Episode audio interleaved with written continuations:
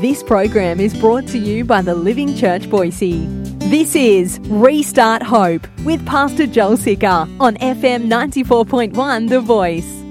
Church, I love you. And when we come back together, I, I would hate for us just to become another religion, another movement. Jesus didn't die on that cross for us to create churchianity, man. No, no, he died on the cross for us to have a beautiful, mm, intimate relationship with him, where his nail pierced hand is daily reaching out and lifting you up, and guiding you, and guarding you, and walking with you, and reminding you, I didn't create you for failure. Rise up, stand up. The harvest is plenty, the laborers are few. What the heck are you doing with your calling? What are you doing with this life that God's given you? What are you doing with, with the opportunities that God's put before you? Wake up! Keep your vow. It's still not too late. Verse 6 in Ecclesiastes chapter 5. My shoulder hurts from preaching. Let not your mouth lead you into sin, and do not say before the messenger that it was a mistake. Why should God be angry at your voice and destroy the work of your hands? Word messenger with a, is, is malak, the, the, the, the king. And a lot of translations on that, on who's that messenger, who's that king that comes and says, you know, hey, you haven't kept your vows. Don't tell the messenger, well, you know what, I was drunk in the spirit, of course. It was a mistake. Oh, dude, I was young. Oh, man, my life was different then. Oh, I didn't have children then, so of course, I wasn't married then. I'm, I made a commitment. I don't know who this, this malak, this king would be to come and say, hey, you didn't keep your promise. A lot of suggestions have been made.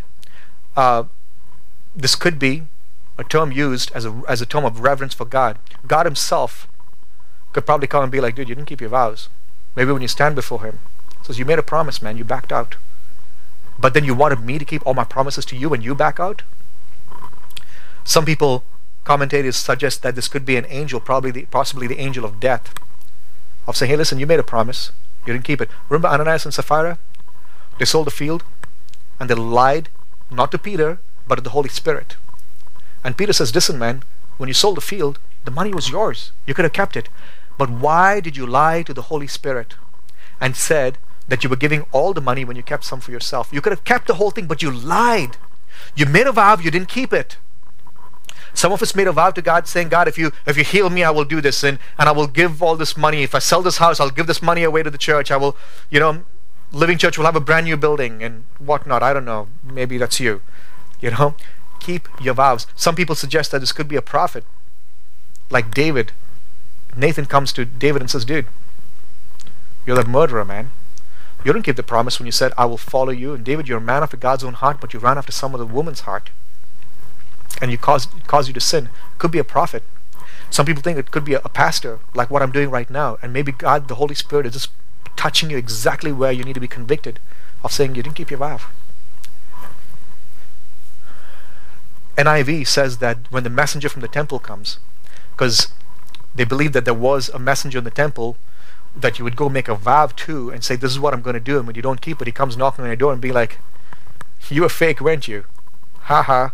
You didn't keep your vow. You backed off. You know, this has been very healing for me while it's been convicting. Because there are times when people come forward for an altar call or get baptized. And then they're gone two weeks later. And just this morning, as I was getting ready, I was praying for some of those people that I was remembering. And God brought a lot of healing in my life. Listen to me very carefully if you're one of those wayward ones. It's not my responsibility for you to grow as a disciple. I'm not here to spoon feed you in your walk with God. That's your job to listen to God. It's your job to make your vow and it's your job to keep it. Don't you dare think you can stand in front of God and say, My pastor didn't call me. My pastor didn't text me. My pastor didn't have a good discipleship group. It's your job to follow him, not my job to hold your hand and to drag you along. If you made a vow, it's your job to keep it. If you're failing in your marriage, it's your fault. You need to ask God for help. And I'm sorry if I'm being very harsh, but some people can become so entitled that you're, you've been blaming pastors, you've been blaming churches, and you're causing pastors to grow weary in their work. Stop it. It's your responsibility to walk with God. If you're failing in your sin, it's your responsibility, not your pastor's responsibility. Don't make a vow and back off. I like how Proverbs chapter 20, verse 25 it says it's a snare to say rashly, it is holy, and to reflect only after making vows. Church, I love you. As a father that will talk harshly with their children, I want to talk to you. I care for the calling of God on your life more than I care for your love and acceptance of me. Man, I'm a human being. I want to be loved. I'm a human being, and I want I, I want you to to think that I'm a great pastor, of course. But I want Jesus to look at me and love me more than you looking at me and saying, "Man, what a great guy." I don't want Jesus to look at me and say, "What a fool." If this was my last message, I will gladly preach this and say, "This is my last message." And one day that will be true. I will preach my last. You walked on the aisle at an altar call. How many years back it was? You stood in the water and you said, I'm dead to the old man of sin. I'm being made alive in Christ. You raised your hand when the preacher said, Anybody that wants to surrender their life to Jesus. You did that. This last month, it's quite possible that you're not living as a disciple and a follower of Jesus. It's quite possible that your temptations have grown more pleasurable and the cross has grown bitter. You made a vow. You got to keep it. And you got to keep it not by whipping and beating yourself. You got to keep it by renouncing religion and embracing the relationship. You got to keep it not by your works now, you got to keep it by falling beautifully in the arms of Jesus and say, You love me. Even when I was your foe, still your love came and searched and found me. You have a relentless love and you pursue me, or like C.S. Lewis says, the hound of heaven that hunts me down. Even before I took a breath, you breathed your life into me. I know that sounds very Calvinist, but it's okay. It's true. Even before you were formed in your mother's womb, Jesus has set you apart. He predestined you. If you made a vow, keep it. And I want to talk to you if you're an unbeliever. You've never given your life to Jesus. I want you to know this is a very weighty decision you're making. It will change everything in your life. It did for me. It will change the way you entertain yourself. It will change what you do with your time. Listen, man, God is not interested in you looking like a Christian. He's interested in you following him, him in such a way that you begin to smell like Him, you walk like Him, you talk like Him, you love like Him. That's the Christianity that Jesus came to bring. And if you're an unbeliever here, I want you to do something. I know we're not in church. I want you to comment right now and say right here, or I receive Jesus as my Lord and Savior, or Jesus, I give you my life. One of those things. I want you to comment right now. Make it public. Make this a vow that you're making today of saying, Jesus, I'm I've decided to follow you, no turning back. I have decided to follow you. No, I'm not going to blame my dad. I'm not going to blame my mom. I'm not going to blame pastors who offended me or hurt me. I'm not going to blame me. Get past who I am and look to Jesus. I want you to make the commitment now. Number two, if you're a believer that's grown lukewarm, if you're a believer, like it says in the book of Revelation, you're warm and God is getting ready to spit you out of his mouth, repent. Repent. If you're just excited about coming back to church, to play churchianity, repent. Listen, I'll tell you this. I'm a young guy. I want to be a successful guy. I really have the heart of an entrepreneur. And this was my conviction. I'll be the first one to respond say, I have to repent from that. I have to repent from the way I was leading the church. I had to repent from the way I was looking at leadership. I want to repent from the way I was looking at how God wanted the church to be. I want to repent from that. I want to be the first one to repent. Say, God, forgive me. I want to go back to hearing your word. Thank you for your word that says, listen, you fool, open your eyes before you walk. you fool, open your ears before you speak. You fool, open your heart before you open your wallet. Open your heart before you come to serve me. Open your heart. I care about your heart, not what you give me with your hands. I care about are you willing to pick up your cross and follow me daily?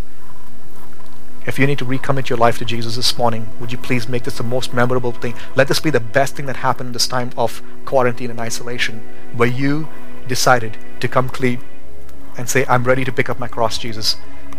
Take the whole world, but give me Jesus. I'm ready to pick up my cross. I'm ready to pick up my cross. I've been praying that God will enable me to be the shepherd that He's calling me to be, to encourage you to pick up your cross daily and walk with Him. I really hope that God is bringing conviction right now wherever you are. I've been praying that the Holy Spirit will, will, will penetrate through even hardened hearts, hurting hearts. I got one more verse. Going to bring this to a close. For when dreams increase, Ecclesiastes chapter 5, verse 7, for when dreams increase and words grow many, there's vanity. I'm going to pause there. There's little, little left. Is your walk with Jesus vanity? Is it meaningless? Is it bearing fruit? Is it just vapor? Does it only show up on a Sunday morning? You have a great opportunity. You're in your home right now. You're not in front of a, you know, couple hundred people. Wherever you are right now, just raise your hand. Be like, "Forgive me, Jesus. My walk with you has just been words, no walk.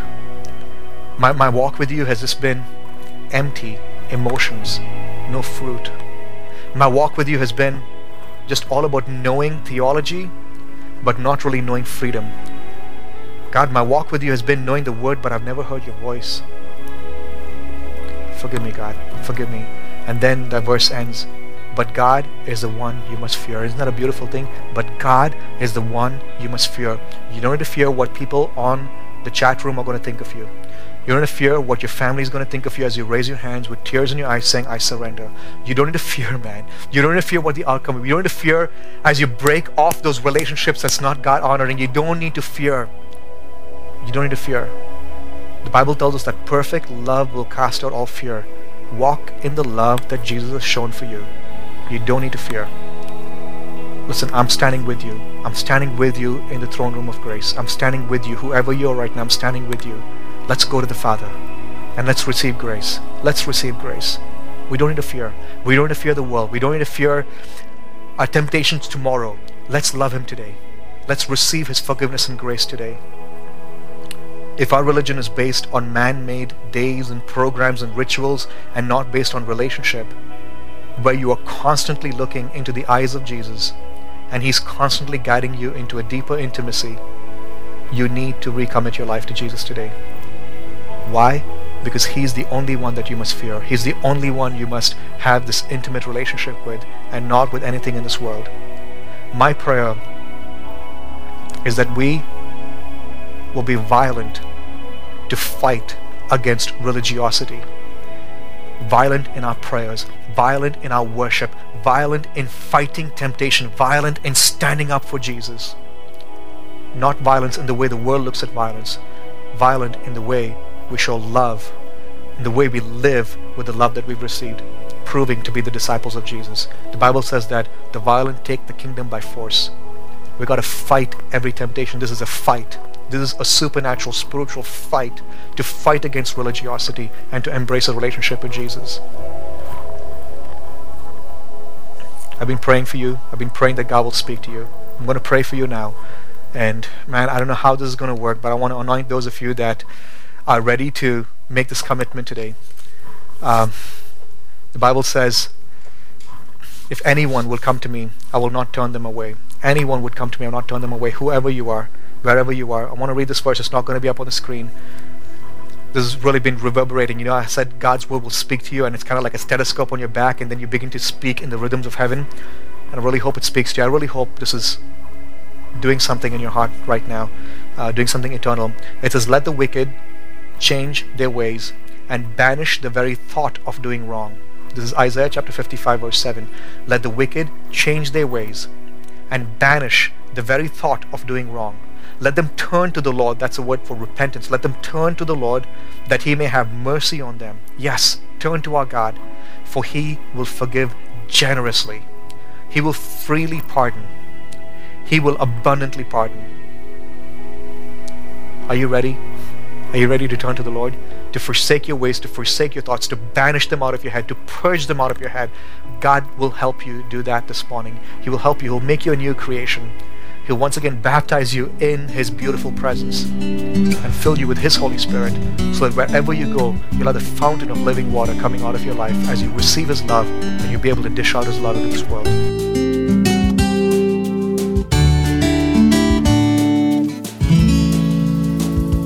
That's all the time we have for today, but we would like to hear from you.